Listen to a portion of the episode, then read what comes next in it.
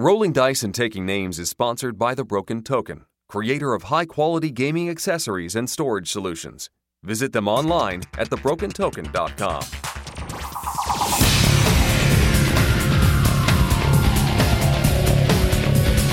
On this episode of Rolling Dice and Taking Names, Wait, wait, wait. Where's Vanessa? Um, oh, Mom decided she was sick of talking about conventions she never gets to go to. Oh, so, Oh, go ahead. On this episode, Dad talks about his experiences at BGG Con, and the guys also interview Geoff Engelstein about his new game Fog of War.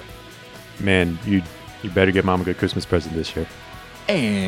And it's another episode of Rolling Dice and Taking Names. This is episode 107 Flirting with Disaster. I'm Marty. I'm Tony. and it's about time we got some Molly Hatchet up in this thing, Tony. I know what a great Southern band they're playing. Oh, I just can remember that back to my junior high days. It's one of those things every once in a while I just crave some like Southern rock, and that's usually the first band that I go to. And and I think I still might have my cassette tape of their greatest hits. I don't know.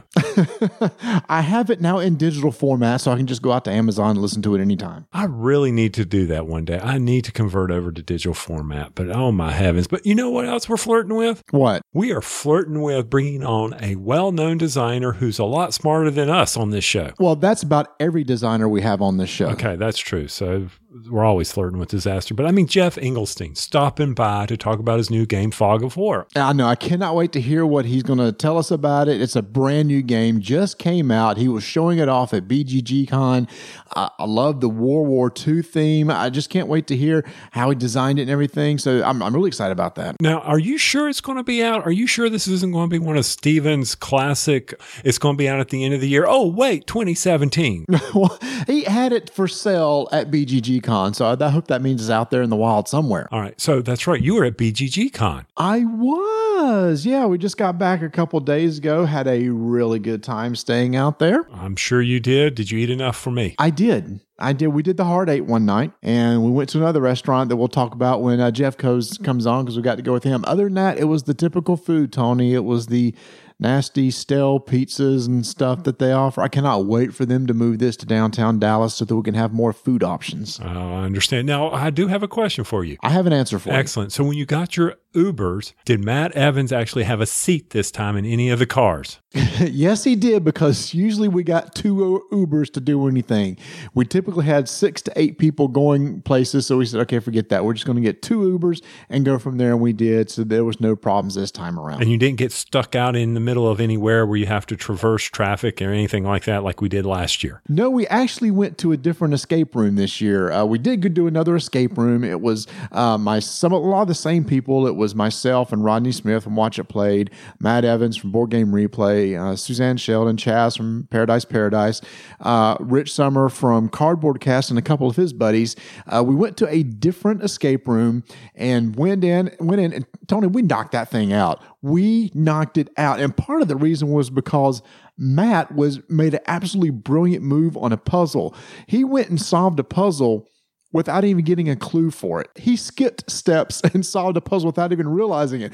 And we were stuck on this one area on how to get a key to open up this one cabinet.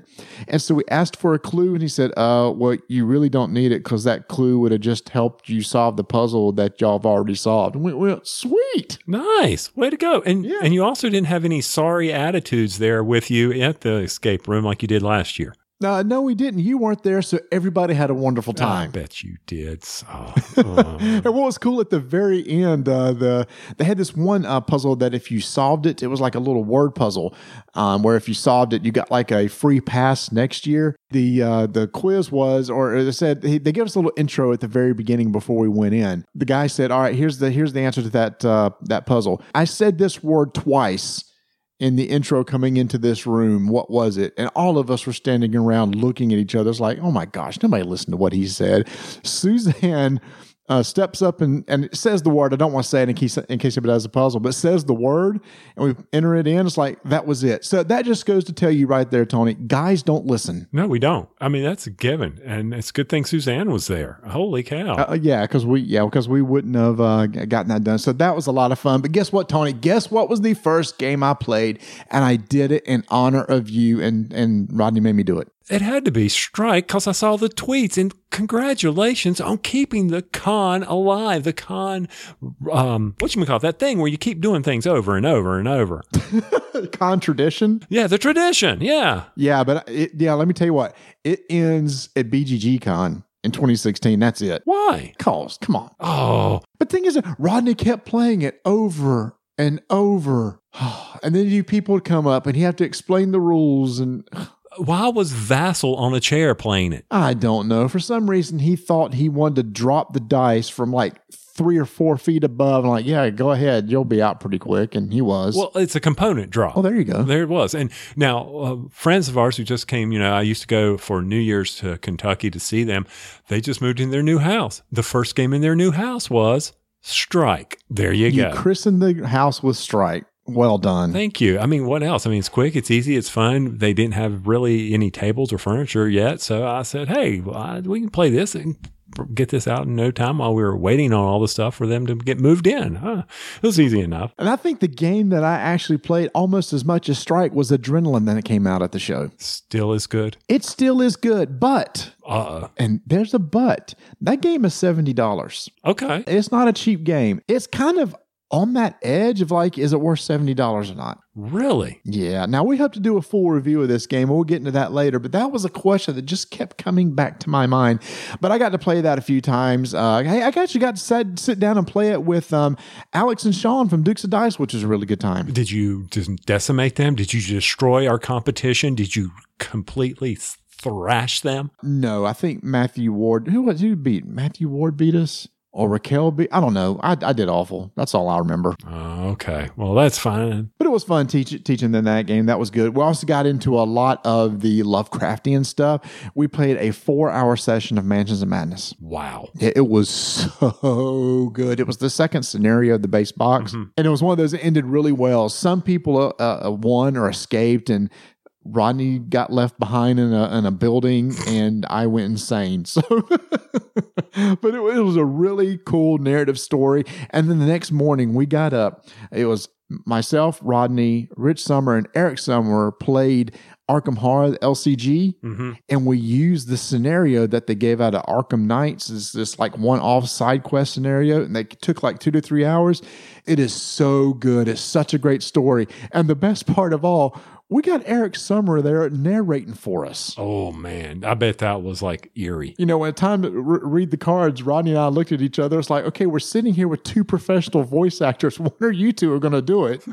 and they said, okay. Rich looked at Eric, and said, "You do it." So it was like, all right, and Eric did all of his little voices and everything. It was really cool. I bet. Now, did Rich like it? Because I bet you he hadn't heard of this until he got there, or had he already had his set? Oh no, no, no! He'd already bought a set and he'd already built a deck. He actually, uh, uh, he, I, and Rodney kind of set up beforehand of setting up a time to go play. He was really looking forward to playing. He's played it before. Everybody came in with pre-built decks except for Eric. Eric had never played before, and so Rich had a deck built for him, and uh, we kind of went from there. Okay. I would have worked on my deck too, but it was still at your house where I couldn't get to it. But I gave it to you today. I know. And we'll get to that later about well, eventually you and I will get to play it again. Speaking of card games, you hear about that Munchkin CCG? I made a tweet back to you that I, you're complaining about Strike and yet you're playing Munchkin. I must have missed that tweet. Yeah, so Kevin Wilson Eric Lang is working with Steve Jackson Games uh, to make a Munchkin CCG card game. Uh, Matt Evans and I got to go and play test it for a little bit and try out some of the cards and everything. Look at it, kind of looks like magic, right? You, you, each of you have a main person that you're playing and they have so many life points. You kill the other person's life, uh, take away the life points, you win the game, and you put out monsters to attack and stuff to defend. The unique thing about it is this Eh, it's kind of like Hearthstone, where every round you get an extra uh, resource to spend. In Munchkin, it's called leveling up. So you get uh, each round, you get an additional gold to spend towards things. You can put out a monster and you put it face down and you put an amount of gold on it, say, I'm going to attack, but you can bluff. Where if somebody says, okay, I'll defend, you have to flip over your card. And if it's a monster, if it's like in a piece of equipment or monster you can't pay for, you just lost your uh, your your money and, and you. I think you actually take a damage too uh, to your guy. Or is could it be you really do have a monster there and you really can pay for it, and then the guy has to decide whether he wants to face it or not. So this there's this bluffing mechanic that's kind of unique to the game. Um, there's a lot of really funny cards. Uh, Eric Lang was just going through the deck showing us all these hilarious cards that he made. So that's going to be coming out next year. They're going to have full organized play kits and everything. They want to support that way. It'll be really interesting to see if the community will warm up to this because it does it's very it's not gimmicky is the wrong word it's you know it's very comical and cute i just wonder if a serious fan base, you know, will pick it up and play like hardcore tournaments and everything with it. All you got to do is stick it on the shelf over there with Target with Pokemon and Bellasara and all those other games at the front cash registers and it'll sell. Yeah, that's a good point. And speaking of other demos, it seems like I've, I've done a lot of, played a lot of prototypes. I got to play um, a new game that uh, Tom Vasel's looking at as a, a potential uh, Dice Tower Essential game, and it's called Viral. And Arcane Wonders is looking at uh, publishing it, and I got to play a prototype prototype of this, and this was really cool. Imagine this board where you're looking at like the uh, some of the internal organs of a human body the heart the lungs the brain the pancreas and intestines and all this. And it's kind of has this kind of comic view or really cute view of all the stuff laid out. And each of you is a virus and your goal is to infect certain organs of the body and it's an area control game. The more uh, of a certain of your virus that you have in an organ the more victory points that you're going to get.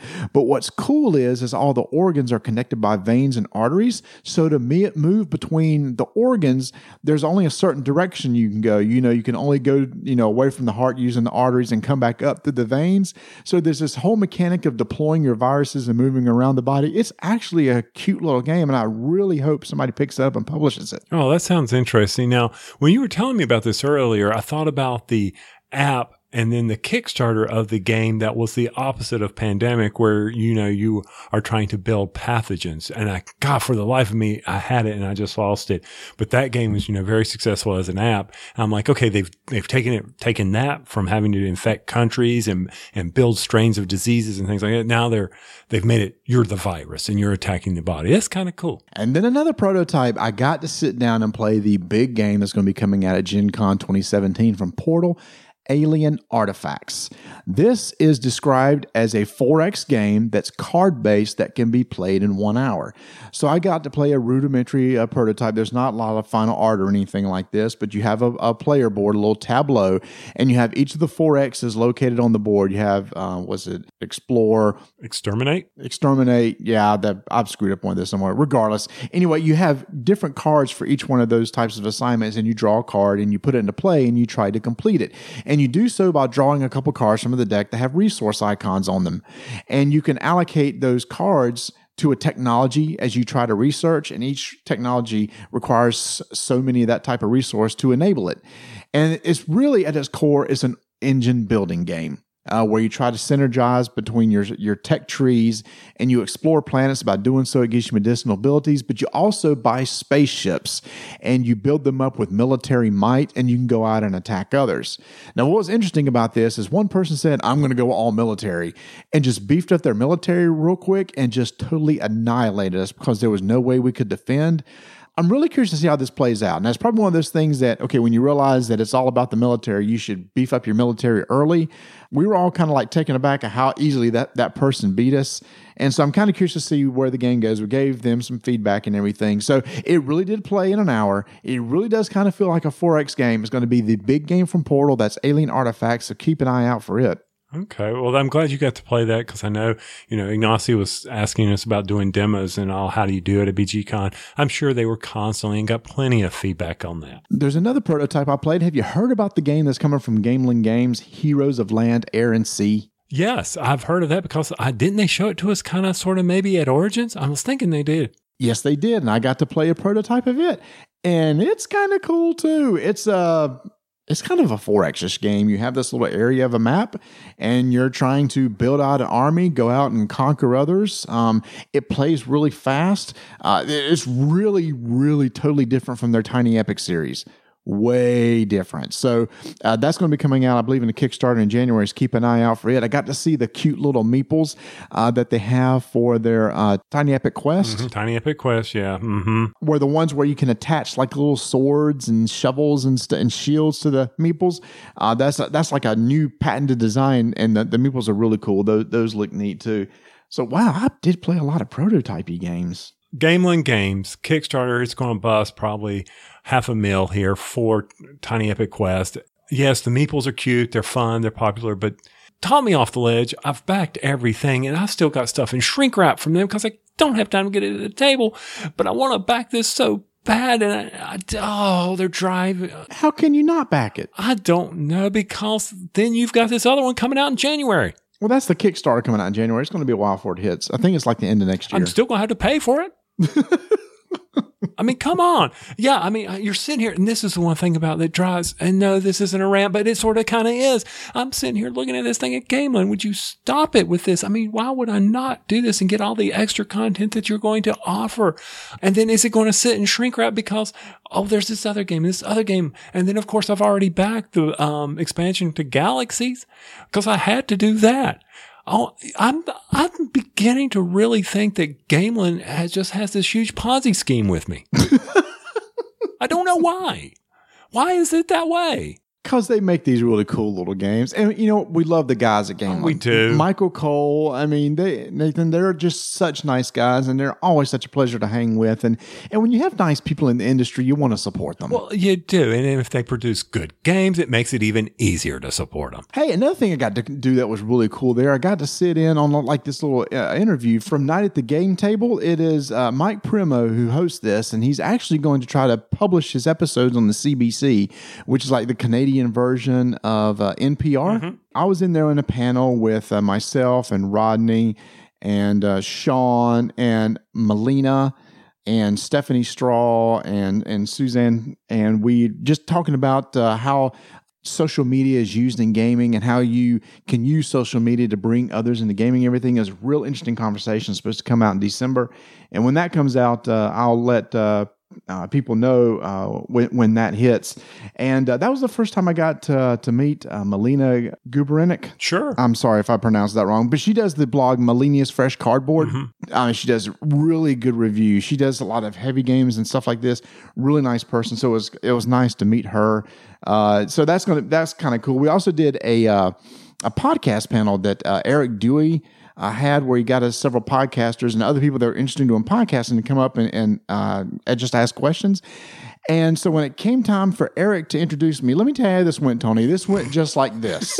I, no, He you know, looks wait, whoa, over whoa, at whoa, me. hold on. Let- I've already can see disaster on this. I, I can see it coming. He looks over at me. He's introducing people. Looks over at me and he says, and then from Rolling Dice and Taking Names, There it is. Tony. I went, oh my gosh. It didn't help that just three feet away from me, Stephen Buonocore fell out of his chair laughing so hard. That's awesome. I knew it. Did he do it on purpose? No. He tried to play it off. That it's like, oh, I know that. It's Marty. And he came to later. I'm so sorry. I got your name wrong. That's funny. And I'm not even there. And but how did the panel go? I mean, it, first off, you got up there to talk about how to do a podcast. I don't know why people are asking me that question. They've heard this one. I don't know what I'm doing. But I mean, were there good questions? I'm sure there were good questions. And how? Oh yeah, it was a lot of questions like, "What do you use? What's some ticks, uh, ticks and trips?" That's awesome. Tricks and tips. English speaking skills is one of those things. yeah, that's that's that's requisite number one, which I obviously do not have. What was fun though, Eric made, made up for it later. He came by the table and said, "Do you guys have interest in playing a 1978 version of the board game Family Feud?" And we all looked at each other and went, "Yes, we do." and that was the most fun. It was the old. Uh, he had the old screen from like 1978. I actually had this as a kid too, with the little pieces of uh, paper for the puzzles that you slide behind, and you can pull out little plastic doors that uh, reveal the answer and everything. oh man. Uh, that was that was more fun than what it should have been. Well, it's kind of like playing. Oh, I don't know, strike. No, I said this was fun. Okay, I got you. So yeah, whatever. All right. What else did you do at BGG Con, or can can we stick a pin in this and, and uh, or a fork pin bust the bubble? Well, I, I was hoping to have some cool roommate stories. I had Uh, Matt Evans, Rodney Smith, and Paul Dean from um, Shut Up and Sit Down in the Room with Me. I, got, I there was no stories. There was no hot pocket stories, or it was kind of boring. No, all my all my flights got canceled. I'll never get home. Stories. I'm going to be stopped at the border. Yeah, so so the roommate, there's no really funny roommate stories to tell this year. We all just kind of like went to bed and then got. Now, what was funny is when we never saw Paul come in at night. I would just get up in the morning, he was there sleeping, and then I would leave and come back and he was gone. And then the next morning I woke up, he was there again. So I don't know when he was coming in. He's a small kind of character. You know, he's probably he had probably had that Hobbit stealthiness going on or something. What do you mean he's a small kind of character? Well, isn't isn't Paul uh, small, shorter than you? this is so funny. So you saw the picture, right? Yeah. There's a myth going around that Paul's only 5'2, and he wants to keep that myth going. so he squatted in the picture. He's like 5'10, 5'11. Well, you know, I mean, when you look at some of their videos, what can we say? All right. So anyway, no, he's he's a he's a normal sized fellow. Oh, but I do have a Marty story. You do. So I'm in the I'm in the main hall, and lo and behold, I see Isaac Vega coming down the aisle. I said, "Oh, Isaac, hadn't seen him. Isaac is one of the hug buddies, right? He's like a Scott Morris, gives good hugs.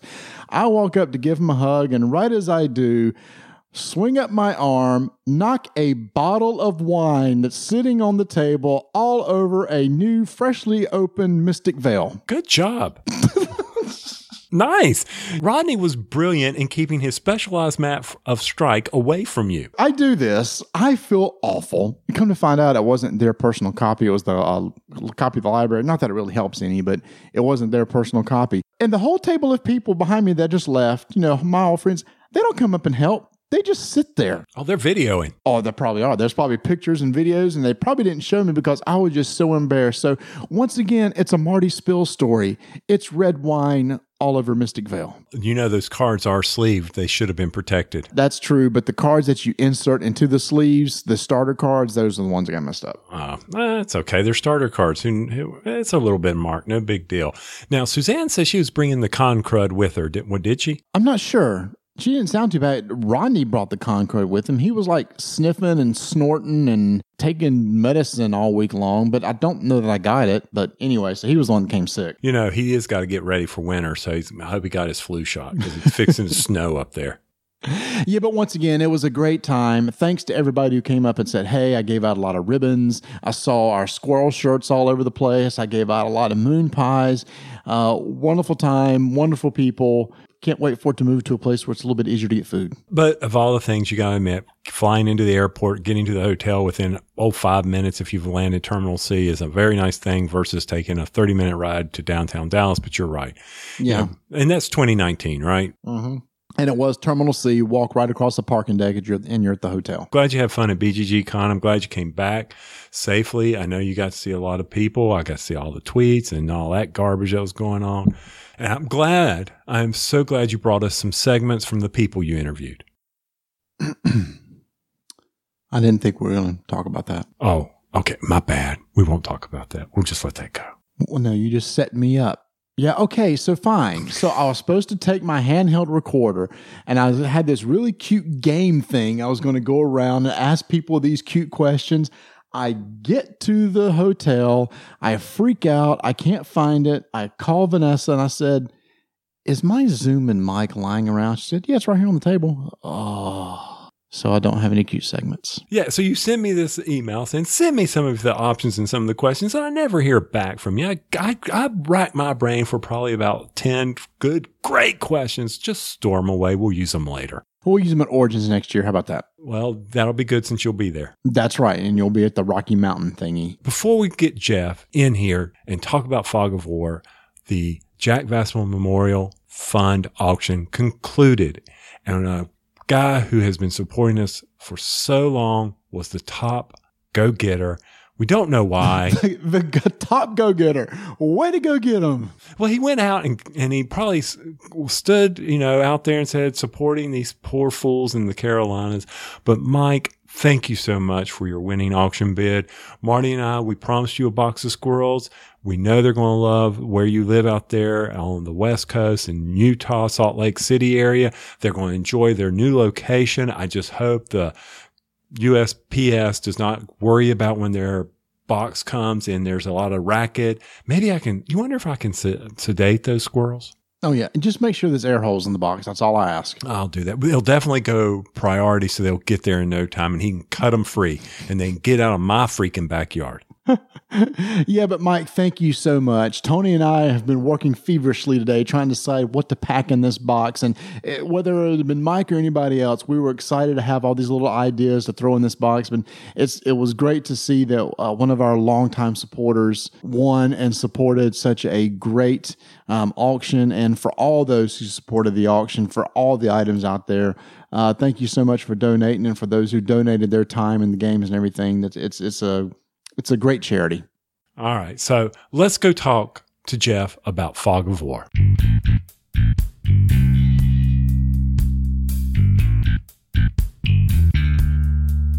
The Broken Token, like everybody else, had an incredible Black Friday sale. We hope that you are able to take advantage of some of their discounts on some of their incredible organizers from Splendor, from the pandemic, the great series that they have. And if you're like us and you have the Arkham Horror living card game ready to go, be sure to look at getting those card organizers that will fit into those awesome wood cases from Hobby Lobby. Go ahead, get it out there, or better yet, with the holiday season upon us, check out their e certificate so that you can get a gift card for that special someone. Go to thebrokentoken.com.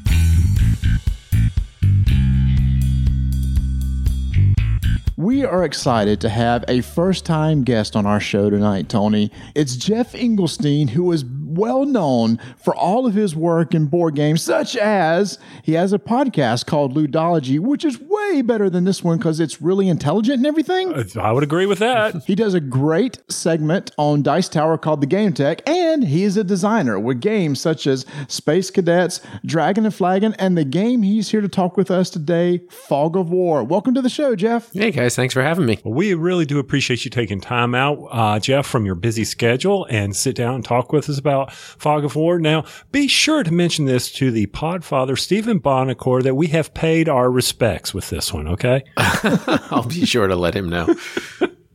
now, Jeff and I just got back from BGG Con, Tony, so I think we're still kind of recuperating, but I think we're getting there. Well, I know it wasn't because of the incredible amount of food you had, other than when you went out to probably eat the barbecue. Now, Jeff, I know you weren't, you didn't fall victim to that. Everybody's got to go eat barbecue, did you? Uh, actually, yeah, I did not go to the uh, the Hard Eight or any of the other barbecue places this year. I was I was a little bit sad about that, but it just didn't work out. Yeah, but Jeff, where did we go? You and I and a group of people went and ate at a Sharknado.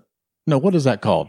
What was that place that we went? What was it called? A Charlotte charcuterie. I don't know what that is, Tony, but we went and ate at a charcuterie.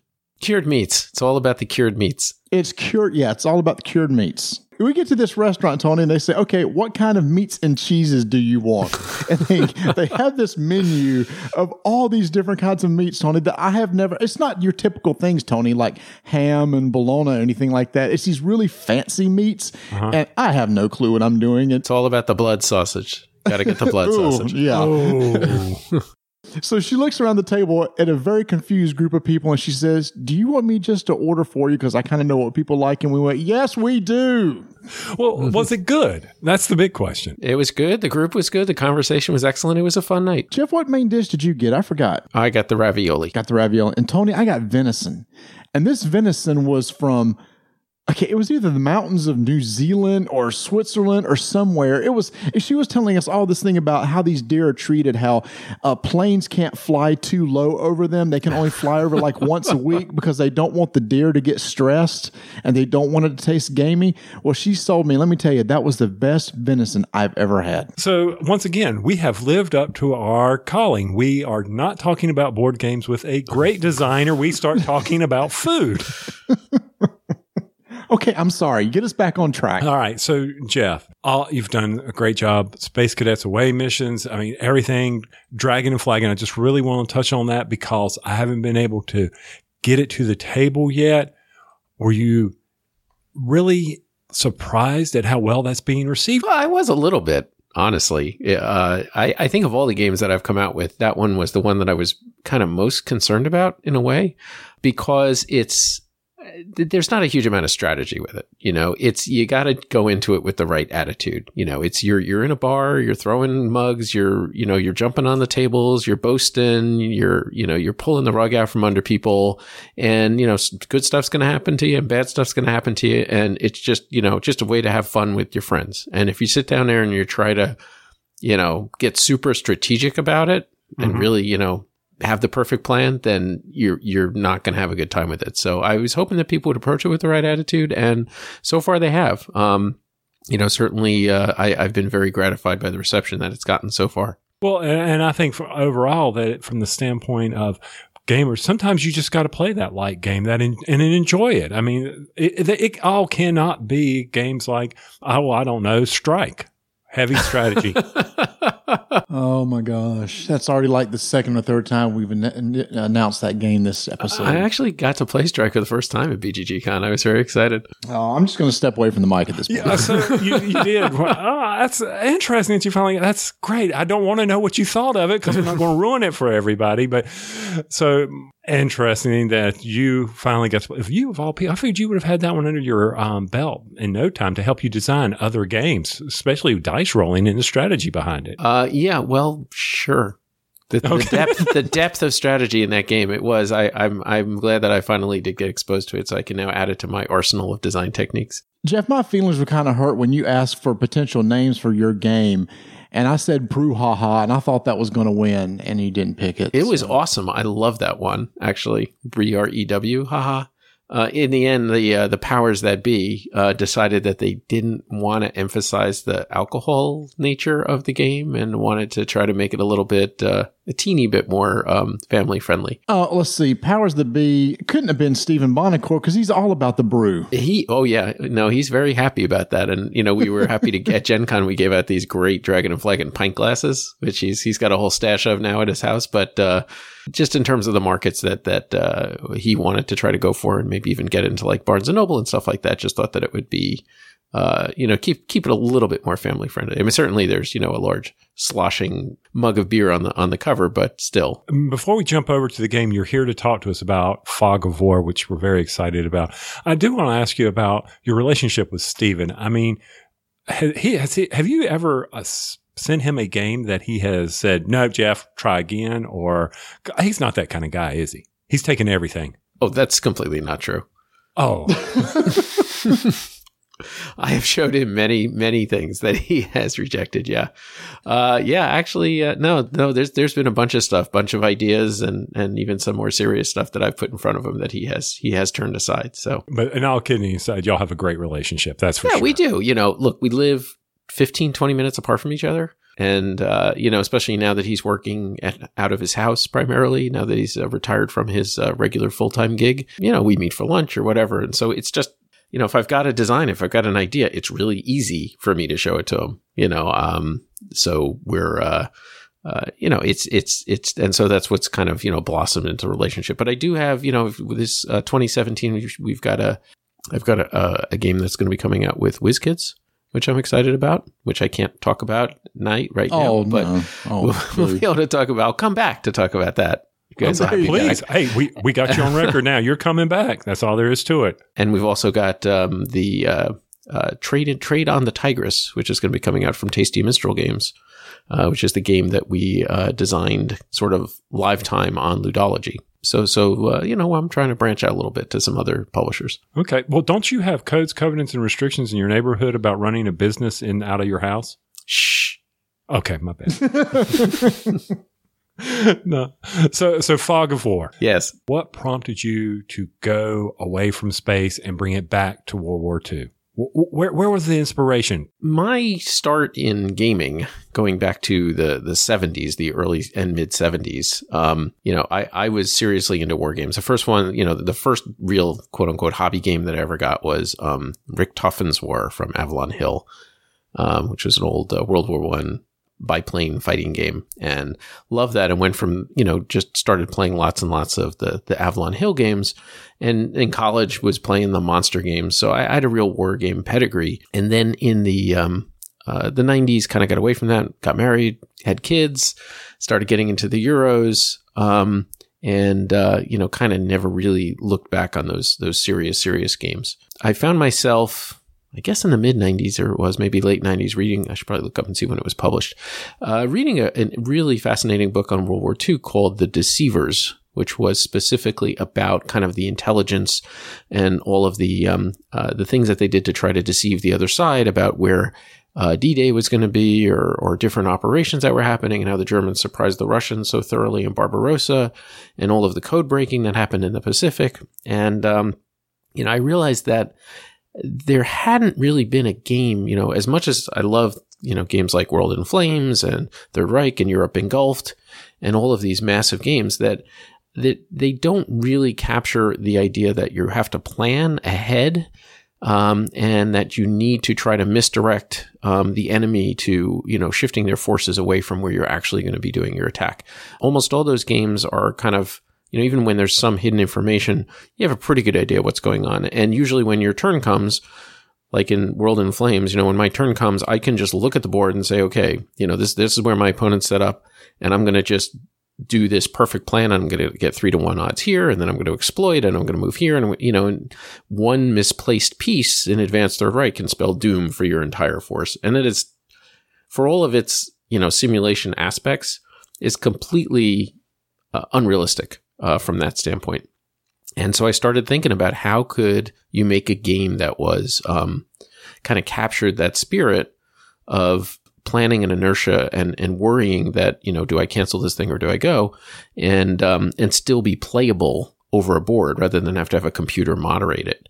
And you know, it took from when we first I first started working on it, it was 12 years before it saw publication. So there was a lot of iteration and things I threw away and different concepts and stuff like that. Um, but I'm I'm really um, very very pleased with with where it is now, and I I just so excited and proud of the system that um, that eventually developed. And let's to get a little bit details about the game. So this is a two player only game, correct? Mm-hmm. Yeah, it's two players. Axis versus Allies, just in Europe. It's it's uh, World War II in Europe. And how long does it play? Um, it is uh, plays in about 90 to uh, 90 minutes to two hours. And that was actually one of the things that Stronghold really pushed for. Um, the, the first version of the game that he saw a few years back was it took about three hours. And he, uh, Stephen said, look, it's, it's really got to get down to two hours and, um, worked really hard. And actually that really did improve the game. It made us, you know, dramatically streamline the combat system and which, which helped because it really put the focus of the game is now all on the, this intelligence and bluffing aspect. You know, a lot of these subsystems we had, we had strategic warfare, we had all kinds of different stuff, and um, it's a, a, lot. A lot of it get left by the wayside, and and the game is much better for it. So it's a it's very comfortably a two hour game, which I think works really nicely. And that was interesting. When I was going through the rules, you you know, you have that intel part of the game where you're trying to guess. And I think that mimics pretty well where, you know, you think of the generals in that time, they didn't have the radar systems. I mean, they had them, but they not like we do today. And it was a guessing. And how do I get that information? How important it is. And I think you bring that out in this game. Yeah. I, you know, one of the things that I really is really neat and and that I felt, you know, one of the playtests like 4 or 5 years ago that we did that it it just kind of gelled for me was um, just to give a real quick overview of kind of the way the game plays is so the, the units are all represented by cards. The map is just an area map of 28 different areas. I think 20, 23 land areas and five sea areas. And um, around the perimeter of the map are a series of boxes. Looks a little bit like a Monopoly board for it to describe like that. And the map is just used for control tokens. You just put on there who owns which territories.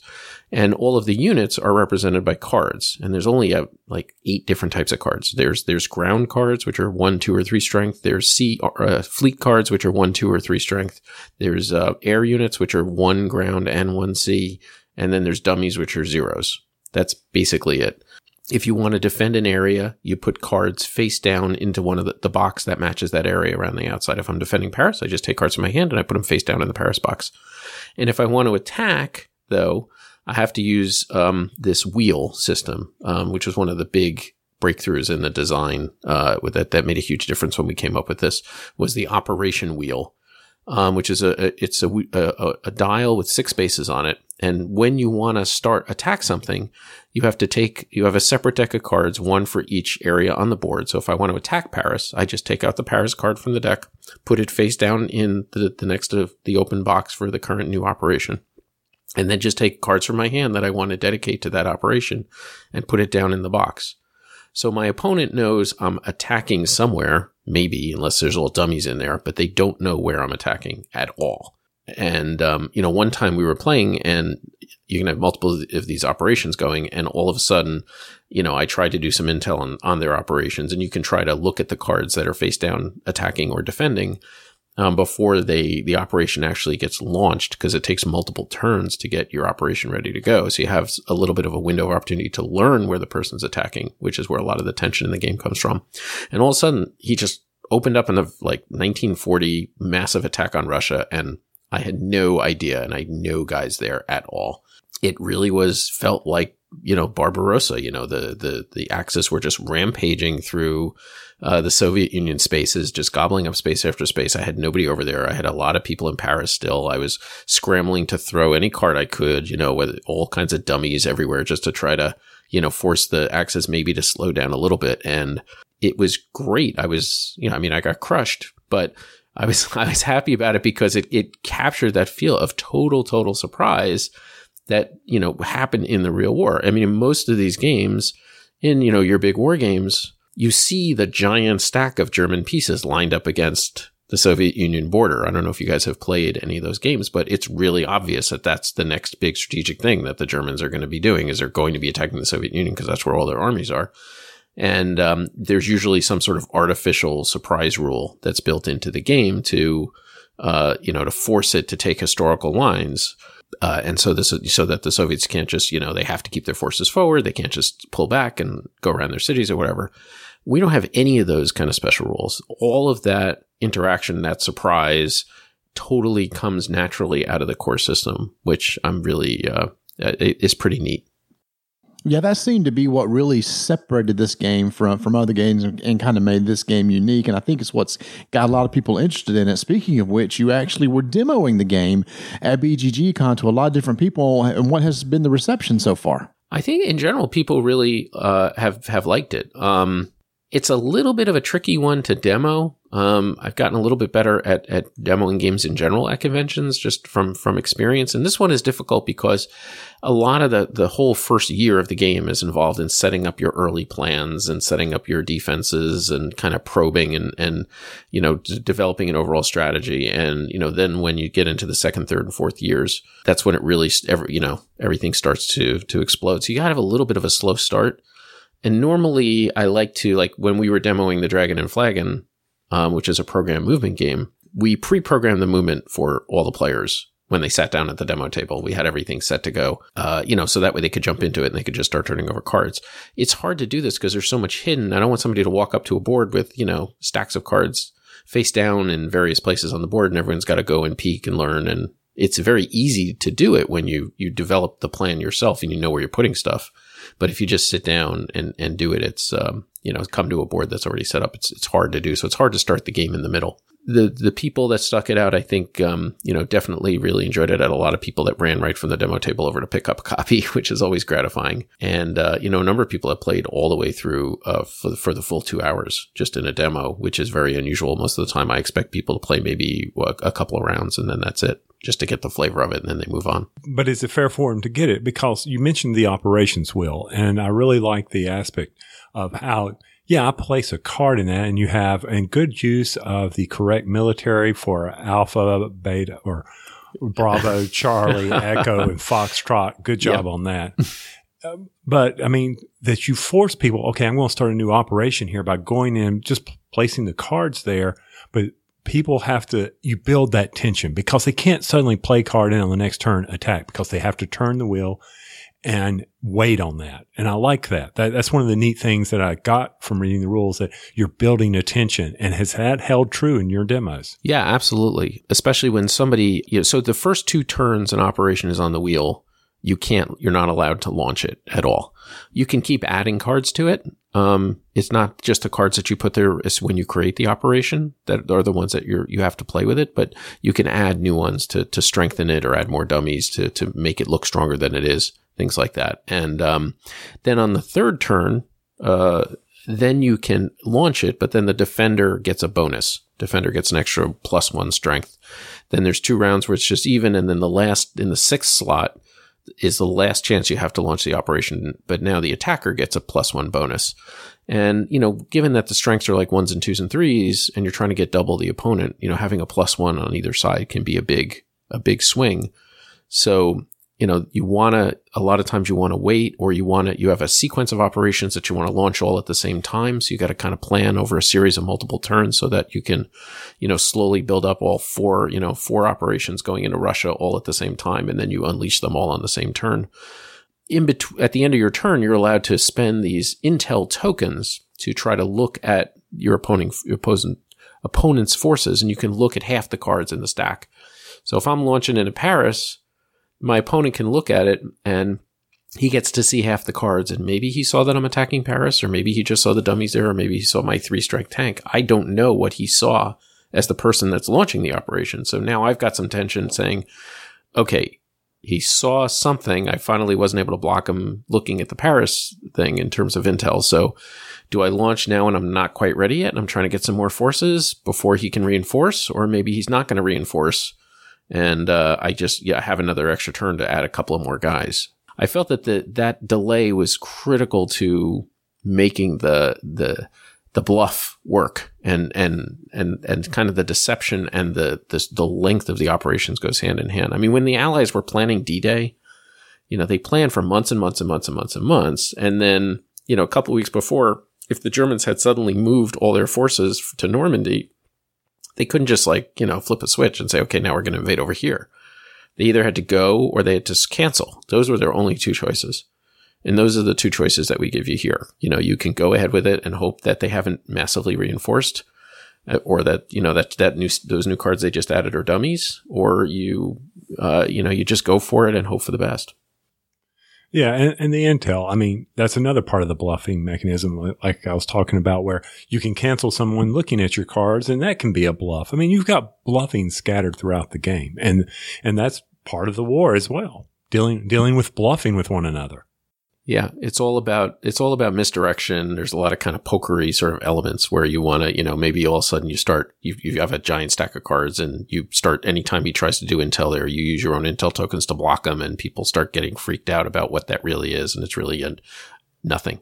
Which again is kind of historical. I mean, the Allies very famously had a, a whole fake operation to invade Norway at the same time. Um, they were planning D-Day they, they put out everything to to feint to say, okay, we're going to go here, no there, and, and it just worked out well for them. So now, and then of course, people have to take in mind you not only build in, well, it's not just about attacking. You also have to do supply lines as well. And because that's your resource generator, right? Yeah. Well, and the supply, we, we really kept it kind of simple. Um, so basically you're only allowed to attack provinces that you're next to and can trace, you have to trace a chain back to your, your home base is basically what it is. So you can't just start by attacking deep in Russia. You have to build and conquer territories out there.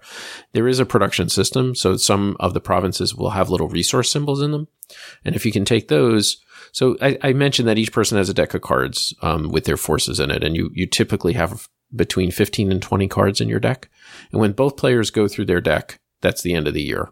When just one player is done with their deck, because they can be unequal in size and you can pace how you want to play, how fast or slow you want to play your cards, which is another skill factor. But when one person runs out, it's winter. And then when both people run out, the year ends.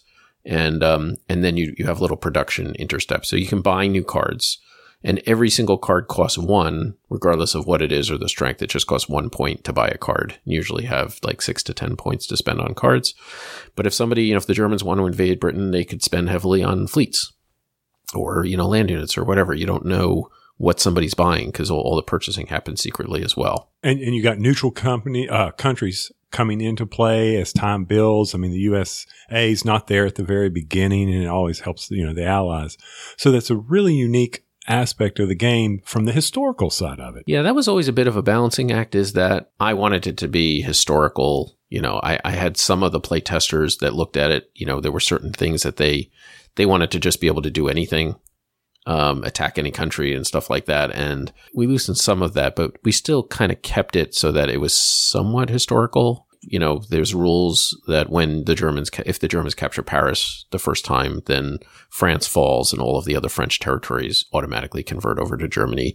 So there's, yeah, there's some political stuff because we wanted to give it the texture of World War II. We didn't necessarily need to include those for it to be a better game, just strictly from a game standpoint, divorced from history. But I, you know, I really wanted people to learn something about, you know, the way that the war flowed and the reason that certain decisions were made. Are there any plans to use this sort of the, the card and uh, bluffing mechanic for any future games? Yeah, I, I would like to. Um, I've been toying around with using it in a U.S. Civil War kind of simulation although that's got its own challenges because of the scope of the actions in the Eastern Theater, where it's such a smaller geographical area than the Western Theater, um, and also possibly make a companion game to Fog of War that's set in World War II in the Pacific, because the the naval is handled exactly the same as the land. It's really it's a which is another thing we make about making it easy to learn is it's the same the same thing. Um, so it would be relatively easy to extend it into the Pacific. It'd just be a question of now you're managing you know 56 territories instead of 56 provinces instead of 28 provinces um, which I wouldn't want somebody to jump into right away. But once you kind of understand the system and start to understand the geography, it might not be too big a deal. So we, we've been toying with stuff like that. It'd be interesting on the Pacific from the standpoint of aircraft carriers, the island hopping, all of that from the standpoint. Yeah, we'd have to make the supply a little bit more complicated. Um, you couldn't just trace a ton of sea zones and all the way back and, you know, just you, you, you, need to get some kind of bases. There would have to be some sort of rule around that. But yeah, it, it would be interesting to extend the system in that fashion. Is it balanced enough or do the allies always win? That's always a bit of a bugaboo with these sorts of games, you know, especially in the Pacific War games, because it was going to, you know, Japan didn't have much chance to stand up against, you know, the industrial might of the United States and everybody combined. And, uh, you know, a, a similar situation in Germany, in, in, uh, in Europe, but it's it's not possible, you know, just strictly from a production standpoint for the Germans to win the war in the game. They can win the game, but they can't really win the war. I mean, eventually the Allies get bigger and bigger armies and, and they start to beat down on the uh, Axis powers.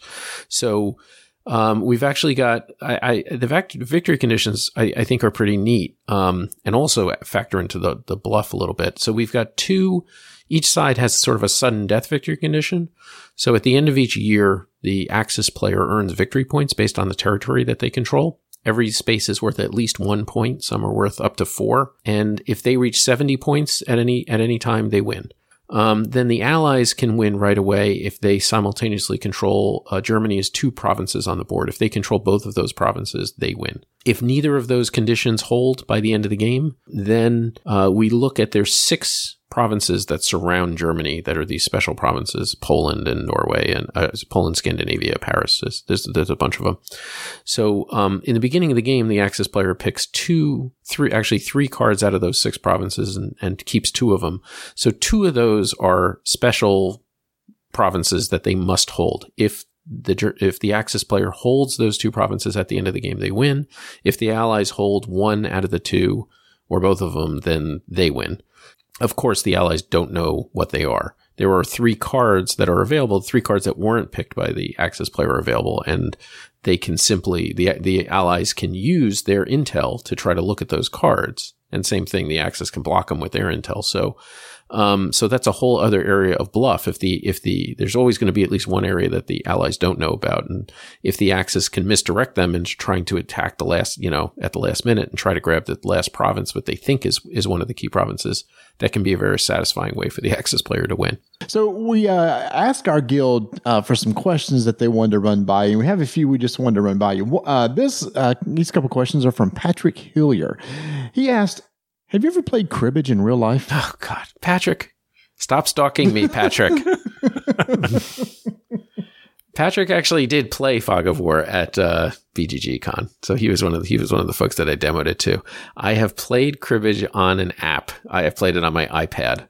I have not actually played it face to face. So he keeps threatening that he's he brings his cribbage board everywhere and follows me around and, and tries to get me to come play cribbage with him. So the kids, they've you're you're an empty nester now. Um, well, actually, right at the moment, both my kids are home. With we're doing this right around Thanksgiving, so we got a full house. But, but yeah, uh, Brian has graduated from college, and um, Sydney is a junior in college. So um, they are both in their twenties, which is really kind of freaking me out. Do y'all still occasionally throw designs back and forth with one? Oh, absolutely, absolutely. We're actually working right now. Uh, we just are, are put together a complete test of um, play of characters for a possible Dragon and Flagon expansion. Comes with uh, nine characters in the box, and we got another nine that are ready to start being tested. So we're excited about that, including one character which we've had, which we rejected from the original one. This is I'm, I'm mm-hmm. going to take a little detour here. I hope you guys don't don't mind. Go for it. So Go for we, it. we squirrel on this. This is called a squirrel moment. Go for Okay, it. so so we have this one character for the Dragon of Flagon, the Illusionist, Selena the Illusionist, and I loved playing this character. What she does is you can play a special ability, so you put two of her on the board, two little standees, and whenever you play any action, move slash throw a mug, whatever, it applies to both of them. Do it. Okay, so if they're both in position, you can get double score, but if either of them gets hit, you lose points for them. So that's that's kind of the basic premise of the illusionist. And at any point, you can like just decide that one of them goes away, and she goes back down to one character, and then you have to play this other card again to, for her to put her body double out there. So it's also a real easy way to like just start beaming different places across the board and stuff like that. Anyway, Brian and I, we uh, we were the main ones that were kind of focused on the illusionist, and we are both absolutely convinced that she is totally overpowered and will dominate the game. But every single time that we have played her, we have gotten crushed mercilessly. The character has has always come in last place every single time, but we are still so convinced that she is overpowered that we, you know, we are afraid to include her in the game. I, I don't know what that says about our design ability or or or my perhaps just my tactical acumen. Oh, just need some more playtesting. but I love the character so much that we come up with some new abilities for her to try to, you know, to make it work. Was uh, Fog of War your first solo design? Yes. Was this more or less difficult design to design this way? Yeah, I actually I kind of started it out with Brian way way back when he was like, you know, 10 years old, 12 years old, something like that was when we first started working on this. Yeah, I you know, it was uh difficult later to, you know, then then he went off to school and I kind of just picked up the project on my own. And this was more up my alley than his, so I I took it over myself. I mean, the the biggest issue with just working on it by myself or with the kids being away is is just playtesters you know, one nice thing about the three of us designing together is it's real easy, you know, hey, let's grab this and sit down and just play through it. You know, even if we want to test four or five players with three people, you can kind of do that. When you have a two player game that is so heavily based on hidden information, it is very, very hard to play test by yourself because you have to kind of brainwash yourself as you move over to the other side about what's going on and stuff like that. Um, and I got really good at it, but, um, th- that I think was the perhaps the most challenging part of it. so, what mechanism in Fog of War did you have to cut that you wish you hadn't? there was one system that I worked on and worked on and worked on, and we had so many different iterations of it, which was the strategic warfare system. The basic idea was that you could use bombers or submarines to attack the deck of the opponent. And it was a whole other layer of bluffing in there with, um, you know, you could pretend to commit subs and the person could, you know, commit destroyers, but then your subs weren't really there and they were someplace else or whatever. I mean, there was, there was a whole other layer of minigame around it.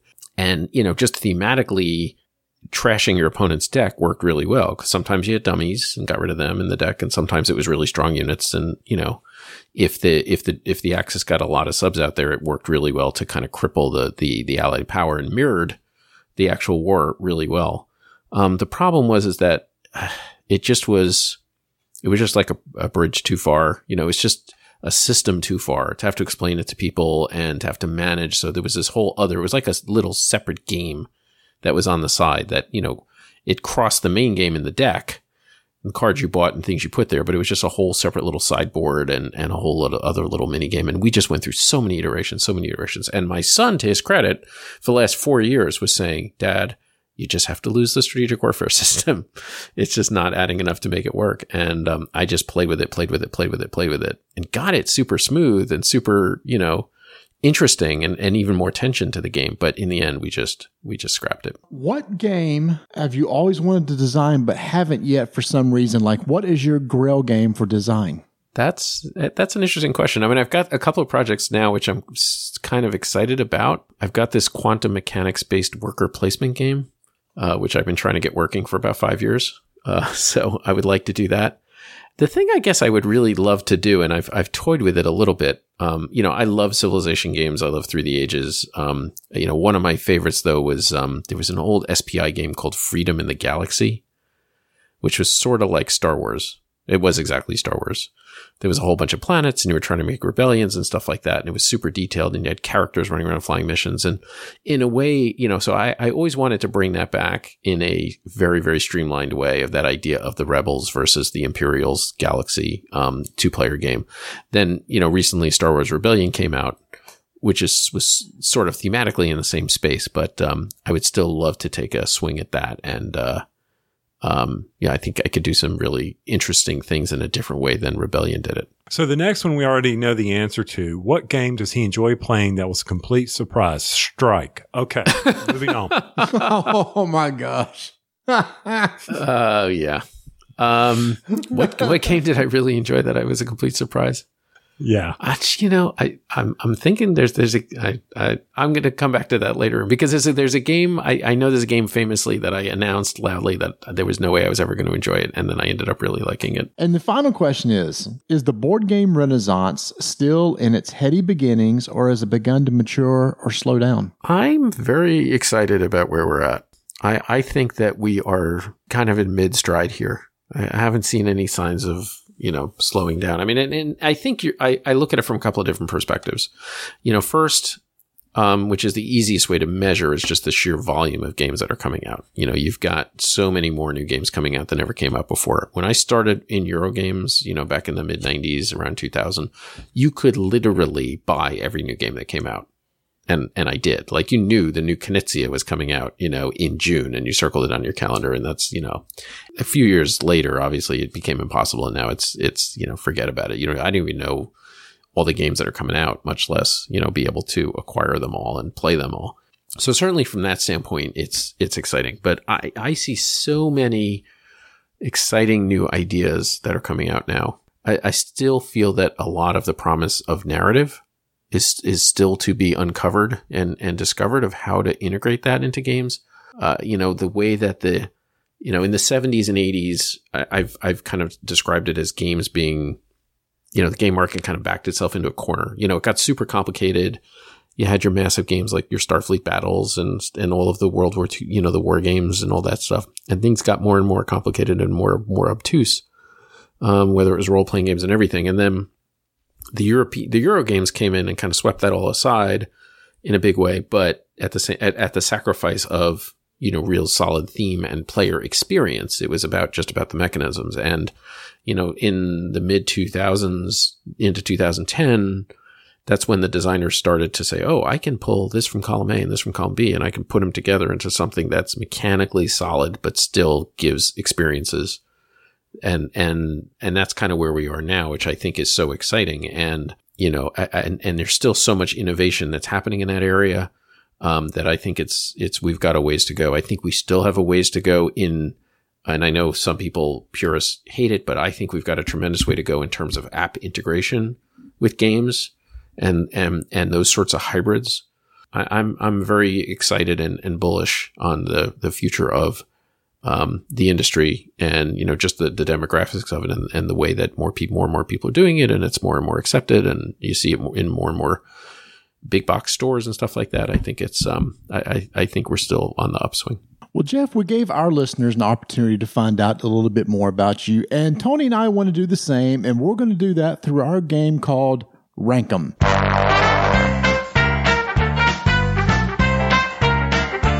Geoff, here's how rank 'em works. What we're going to do is we're going to give you three items and you rank them in any order that you want. And then you can tell us why you rank them that way. Do you understand the rules of this game? I think I've got it. Do you need an example? We can go with an example. We've had people on here who completely didn't understand. And we, so we built in an example like any good rule book should have. Uh, no, I think I'm ready to jump right in. Let's go for it. See, he's a smart man, Marty. He yeah, is. he, he's ready to go. Tony, why don't you kick us off? All right. So my first rank 'em for you, sir, is of course around the theme of World War II. Okay. Rommel, Patton, Montgomery. Rommel, Patton, Montgomery. That's that's a tricky one. I thought I thought you guys were going to be, uh, you know, I thought these were all going to be gimmies.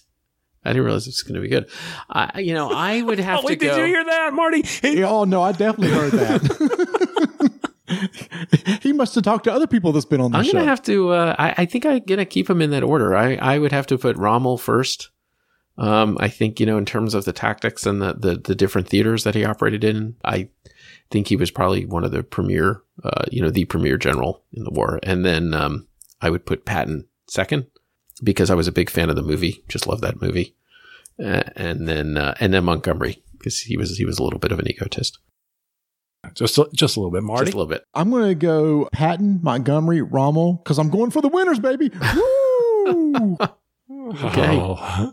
And, and Geoff, I agree with you. It's Rommel, Patton, and Montgomery for me. Rommel, I've, you know, had he been given the resources and the understanding and had the higher ups not gotten in his way, who knows what kind of world we would be living in from the standpoint, you know, like you said, they, the resources, like your game points out, you know, they just, they just overextended. So who knows what would have happened there? hmm This is inspired from the title of the game, Fog of War. Which series? StarCraft, Warcraft, or Command and Conquer? Okay, well, this one is a little bit easier for me. so I'm going to go, I have to go with StarCraft on top. Um, I've played that one by far the most. You know, still every once in a while we'll trot out StarCraft 2 so I can get my ass kicked. and then I'm going to go with Command and Conquer second and uh, Warcraft third. Warcraft, for whatever reason, never really connected with me, the original Warcraft RTS. Although I have to throw in, you know, I, I'm I'm also a uh, I've always been a total Annihilation fanboy in the in the real time strategy case. So I'll just throw that in as a bonus pick. Hey, number four, you can do that. You can make up your own rules. We've had that happen too. Yeah, it's our variant. Sure. Um, it's it's the expansion.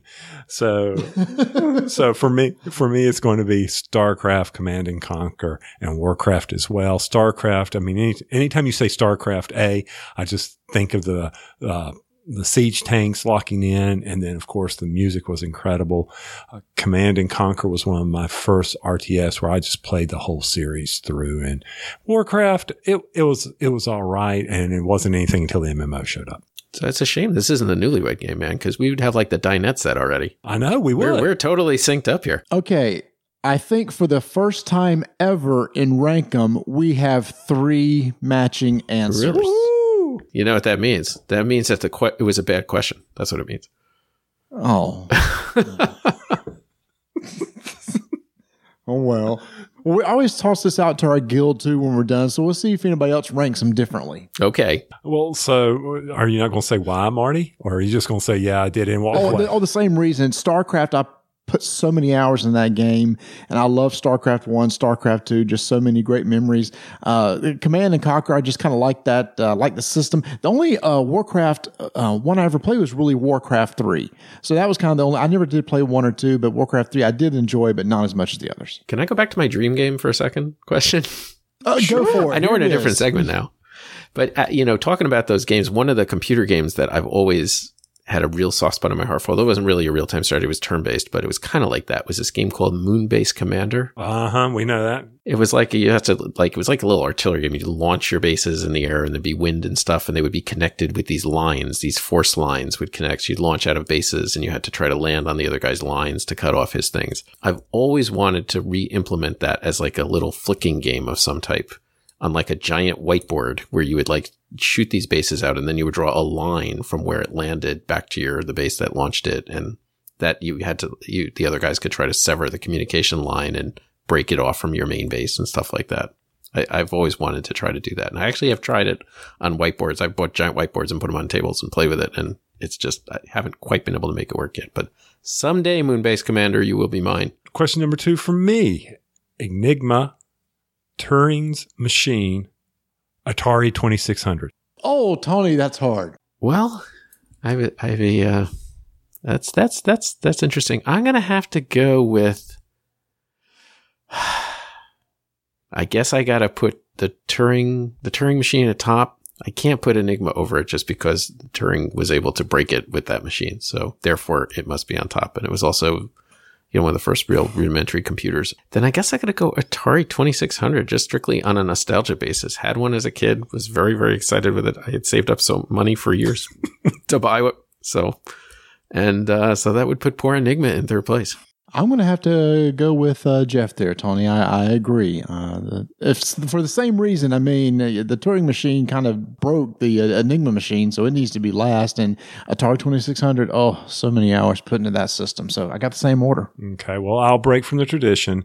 Enigma will go first for me, and then Atari 2600, and then the Turing machine. I know without that one, we couldn't have the other ones, but uh, for me, I mean, had it not been for and I guess the movie is accurate, them screwing up and using the same words over and over, Turing would have maybe not ever broke the code. Who knows? Once again. Yep. No, and, and yeah, that is actually pretty accurate. I'd done some research on it. So yeah, that, that part of it, at least in terms of the fact that the beginning parts of the messages were all the same. And that was the critical part. That's, that, that is absolutely true. But, but before we go to yours, Marty, but so to that point, once again, so you think about that, Geoff, and in Fog of War and how the intel works. If you're lucky enough to find the province card when you're going through that, there you go. You got lucky, just like mm-hmm. just like the Allies did. Mm-hmm. Yep. See, see that tie-in, Marty. See how I spun that. This is this is top notch, top notch podcasting here. It's a clinic. oh my! He he is patronizing us. I like this. Uh, yeah, I don't know what that means, but I think it is. Um, okay, so for the, so for the last one, because we went and ate at the Sharknado restaurant, uh, beef, pork, poultry. Well, huh? I'm gonna have to go. Oh gosh. So this is harder than your machine this is, question. This Tony. is really this is a tough one. You know, because I tend to, you know, I, I eat chicken more than I eat pork. So I, I, I'm going to have to go beef first, like a good steak, good cheeseburger. Mm-hmm. And, uh, I guess I'll go poultry second and pork third, as much as I hate to put bacon third. Ooh, oh, bacon. Okay. poultry, pork, beef based on my crowns and having to get it out between my teeth. That's the easiest to hardest. Oh my gosh, that's the reason you really. hey, we can rank we can rank them however we want to. you can, yeah, that's in the rules, but I'm surprised it was based on that. I thought I'd throw something out. Come on, you, are just going to go alphabetical on this one, uh, Marty? no, no, no. Okay, I'm going to go. I'm going to go by it once. Cravings. Okay. It's always beef, then pork, then poultry. But I eat poultry way more than I do beef uh, or sure, pork just sure. because it's supposedly better for you, more lean. Mm-hmm. But like you, I, I, I love a good steak. Well, all I can say is Chick fil A subliminal messages are getting to everyone because we all do. That's true. Geoff, thank you so much for coming on the show. It has been a pleasure. Uh, you have come out with some incredible games, especially just in the past, man, several months. Fog of War is now out. People can order this game now at your local game stores. You can get it online. You can, you, I think you probably still order it from the Stronghold website. So if you want to get your hands on it, it, uh, you can get it. Uh, fantastic job. I mean, it's it's a it's a great design. It's it's a really cool space to to go into the World War II. Um, uh, one versus one type mechanic. I know it's been that theme has been done before, but I love what you're trying to do as opposed to little men on the board. It's basically the cards and and try to plan it out. So I think that's a really cool system. And it sounds like you got some big plans for 2017. So it's going to be an exciting another year for you. Yeah, I, I'm, I'm super excited. There's there's been a lot of activity, so it's it's been fun. And thank you so much for having me on. It's been it's been great we kind of glossed over it, but for those who may still live in a cave and not know about Geoff and where to find him, Geoff, go ahead, plug yourself, please. Uh, so I'm on the uh, the Dice Tower podcast at thedicetower.com if you're not familiar with that. And also Ludology is at uh, ludology.net. And uh, you can follow me on Twitter at, uh, at G Engelstein, which if you find me somewhere, you'll figure out how to spell that. So I'm not going to go through it here, but. And I tell you, if if you want to uh, learn a lot about game design and and uh, and the theory behind board games and everything, listen to Ludology. It is a fantastic podcast. Worth yeah, my co-host Mike Fitzgerald. Um, he's got like seventy-five published games, including the Mystery Rummy series. He's done a ton of work on the Pokemon card game. He worked for Wizards of the Coast for years. He's he's a tremendous, he's got a tremendous wealth of knowledge about designing in the industry. And I'm so happy to have him as my, uh, as a co-host over the last uh, 40 or so episodes. So when you coming out to the Rocky Mountain gaming vacation? That's in June, I think. Is that right? Something Yeah. like that. So uh, maybe we'll see. I'm talking to my wife about it. So maybe, maybe that'll happen. Oh, that would be Marty. That'd be awesome. Geoff, Mike, and me. And now I'm jealous. Just shut up. and then we'll go hiking, go out there. We'll all get lost in the woods, and it'll be you'll never hear from us again. I, I've- I haven't heard any sorts of physical activity occurring at these game things. This sounds, this is a concept I'm not familiar with. it's not all about eating. You're actually hiking and ziplining and rafting and all kinds of neat stuff. Geoff, come on. Okay. Okay. Cool. Cool. All right. Well, Geoff, thank you so much for coming on, and we really do appreciate it. Thank you.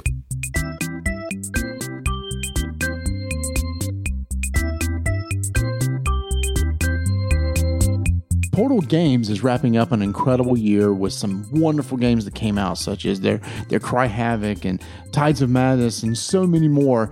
And it's going to be an even bigger year in 2017, as we've talked about the new Alien Artifacts that's going to be coming out, and the big one, Tony, the big one that's going to be coming out also is First Martians. And the second edition of Robinson Crusoe is now out and will be available just in time for the holiday. To find out more about the games they released and to stay up to date on games that will be coming out, go check them out at portalgames.pl. Well, once again, a big thank you to Geoff for stopping by, even though I think he took some really good shots at us, Marty, there. Yeah, and I think most of them went over our head because we're not that intelligent. And Oh. we'll probably go back and listen to this after editing and go, hey, Hey, wait a that minute. was a dig. Hey, one thing I forgot to mention at the beginning of this. Um, how, how did the um, auction for um, the vest team go turn out? Yes.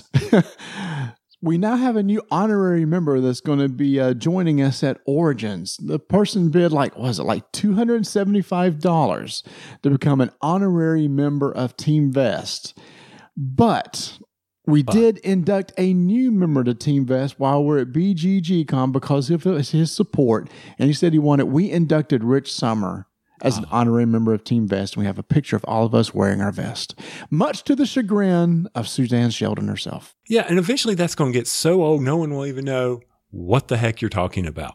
Yes, I know. We thought it was done, but it was resurrected for a good cause this time. Yeah, I, I understand. And it's kind of neat that you always have something that we can go back on, which we'll mention here in a little bit. But before we do that, Toys Hall of Fame. Wow.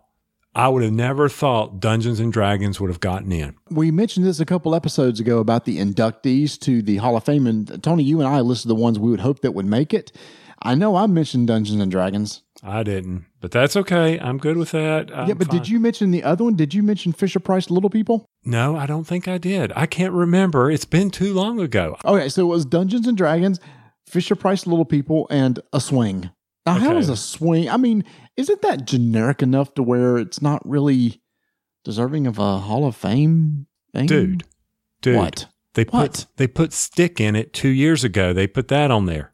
And I can understand a stick. A stick was everybody's toys. I mean, that was That's a true. gun growing up. You'd run by a tree and grab a stick and it became a gun when you were Okay, playing. that's war. true. That's true. But I think it was really cool that Dungeons and Dragons made it, as I think it deserves it, because I think that was had a huge impact on the culture. It had a huge impact on gaming, and RPGs have sprung from that, and they're going to be here forever. So, uh, congrats to well, I guess it was TSR originally, and now Wizards uh, owns it uh, into the induction to the Toy Hall of Fame. And little people, God, I had all of them. I had the farm. I had the garage. I had the airplane. I played with the little people constantly. And I remember getting my daughter, the little people, had a blast with that system. And it was just, you know, I say system, but that toy, it was great. I loved playing with it. And I think my barn still will move because I have my original. And I swang and a swung. I swung and a swang. I swung. That'll work Yeah. too. I did that too. So yeah, that's pretty neat. And that, so we got another two years for the next nominees come out, and maybe someday we'll be, you know, finding the Toy Hall of Fame and go visit it and look at it and say, hey, look at that. Hey, we played with that. But anyway, we played with that stick. more importantly though, while you were at BGG, oh my goodness, BGG Con, Yes. you tweeted out an amazing, an incredible, an awesome thing that occurred because our good buddy Ignacy. Yes. So here's the deal. Before we get into this, I think we need to go back in time to a couple years ago to this episode. Listen to this segment here. No, it, it's a it's a good break. I enjoyed it. My wife liked it. The neighbors enjoyed it. So I, I'm very glad I traded it away for Robinson. You know, gave Robinson, sold it at BGG, and bought that one instead. Sorry, Ignacy. He and I talked about that. Okay, that's right. You did have a conversation, didn't you? yeah, we did. We talked about that. And if he, all he had to do in Robinson was put one card that, just like in Defenders, where it says, the realm is quiet, in Robinson, if he had just had one card that said, It's a sunny day, enjoy the beach. that would have been it. Your group would have been okay with it. that would have been solid right there. Well, it was just because it was too brutal, right, for your group that game? Constantly. Where's the wood? Where's the food? Oh, who's going to starve now? Oh, no. Yeah. It was, yeah. It was never ending battle of depression on you. So, but it's still incredible game. Robinson, great game. Oh, my. So for the past two years, Tony and I have had this running joke about the sunny day at the beach. I mean, even Ignacy was kind of cool. A couple months after we did that little part, that he actually drew up some some fake art of what a card would look like. And even to this day, even last spot, Tony, you had mentioned that uh, hey, Robinson Crusoe is coming, the second edition, but there's no sunny day at the beach. Well, when I was at BGG Con, uh, Merrick from Portal Games was there. Ignacy was not there, and Merrick came to me and he handed, he said, Ignacy wanted me to give you something. And he handed me a card. And it's the sunny day at the beach card. And I thought, oh, this is so cool. He printed it out. He said, no, you don't understand. That's a card from the game. That card is now included in the second edition of Robinson Crusoe. I was floored. Amazing. I cannot believe that. Ignacy a true scholar, a true gentleman. Thank you. Sir. That right there, people, is reason enough to go ahead and get Robinson. It will give you relief when you need it as it's beating you down. I mean, my heavens. If you haven't seen it, go out to our Facebook page. You, you'll see it posted there. That is so cool that it is in the game, that you will actually have a chance. I mean, that game is hard. Let's, let's not, yep. let's not sugarcoat it. That game is very hard, but at least if that shows up, that will do what it's supposed to do. It will lift your spirits, and that it will great. give you like a, a, free pass. It will give you your sunny day at the beach. And I tell you, I got I got a little emotional. I got a little little lump in my throat. It's like I cannot believe he did that for for us. That is so cool. After all this time, for him to actually stick that in the game. So Ignacy, thank you so much. That was it's it's an it's a privilege to be working with you and for you to do that is just just really really cool. I, obviously it didn't break the game because i'm sure it's going to kick my butt when i get to play it again but that's all right. I'm I, and and like somebody pointed out to me they said it's doubtful i will ever draw that card. That, that's true. That's true. You still got to actually draw it from the deck. But tony now what are we going to do? We we can't pick on him about that anymore oh, we'll just go to our usual standby that we pick on ourselves and we won't be able to read his cards because the font is so small. Get out my magnifying glass that they gave me at Origins. Maybe he'll surprise us in a year from now. They'll present us a new card with larger fonts. No, he'll just, you know, where they say big box games and he includes everything, it'll just be larger size cards. That's what it will be. He, Ignacy's big box game. Well, no, it's the same game. It's just for bigger fonts for old farts like Tony and Marty.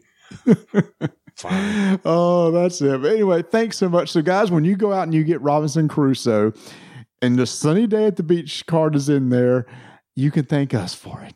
That's right. Okay, actually, you can thank Ignacy. We really had nothing to do with it. Yeah, yeah, we didn't. We didn't do anything for that, so that's all right. Well, guys, we really hope you enjoyed this episode 107 here of Rolling Dice and Taking Names. We had Geoff Fog of War. Really looking forward to playing that from my standpoint, I cannot wait to get to try that. I like the two players. Shoot, you and I, Marty, Stronghold. I mean, we love playing that game. So it'd be interesting to see how that plays, you know? Yeah, it is. And oh, I can't wait to play Stronghold again with the new Undead expansions to be coming out next year, too. Yeah, that looks really, really interesting. So do me a favor, keep rolling dice and taking names. For more rolling dice and taking names, be sure to follow us on Twitter at Dyson Names, Instagram at Dyson Names. Subscribe to us at iTunes, and thank you, Blood V, for that excellent review. We really do appreciate it. Join our Board Game Geek Guild number 1589, where we have awesome topics like what's your favorite Pop Tart? Like us on Facebook. And if you want any rolling dice and taking names merchandise, be sure to check us out over at analoggamer.com. Check out their e certificates so that you can get it to that so that you can give it to that Special someone. there you go. So that you can give the gift to that special someone. That's thebrokentoken.com. that failed miserably at the end.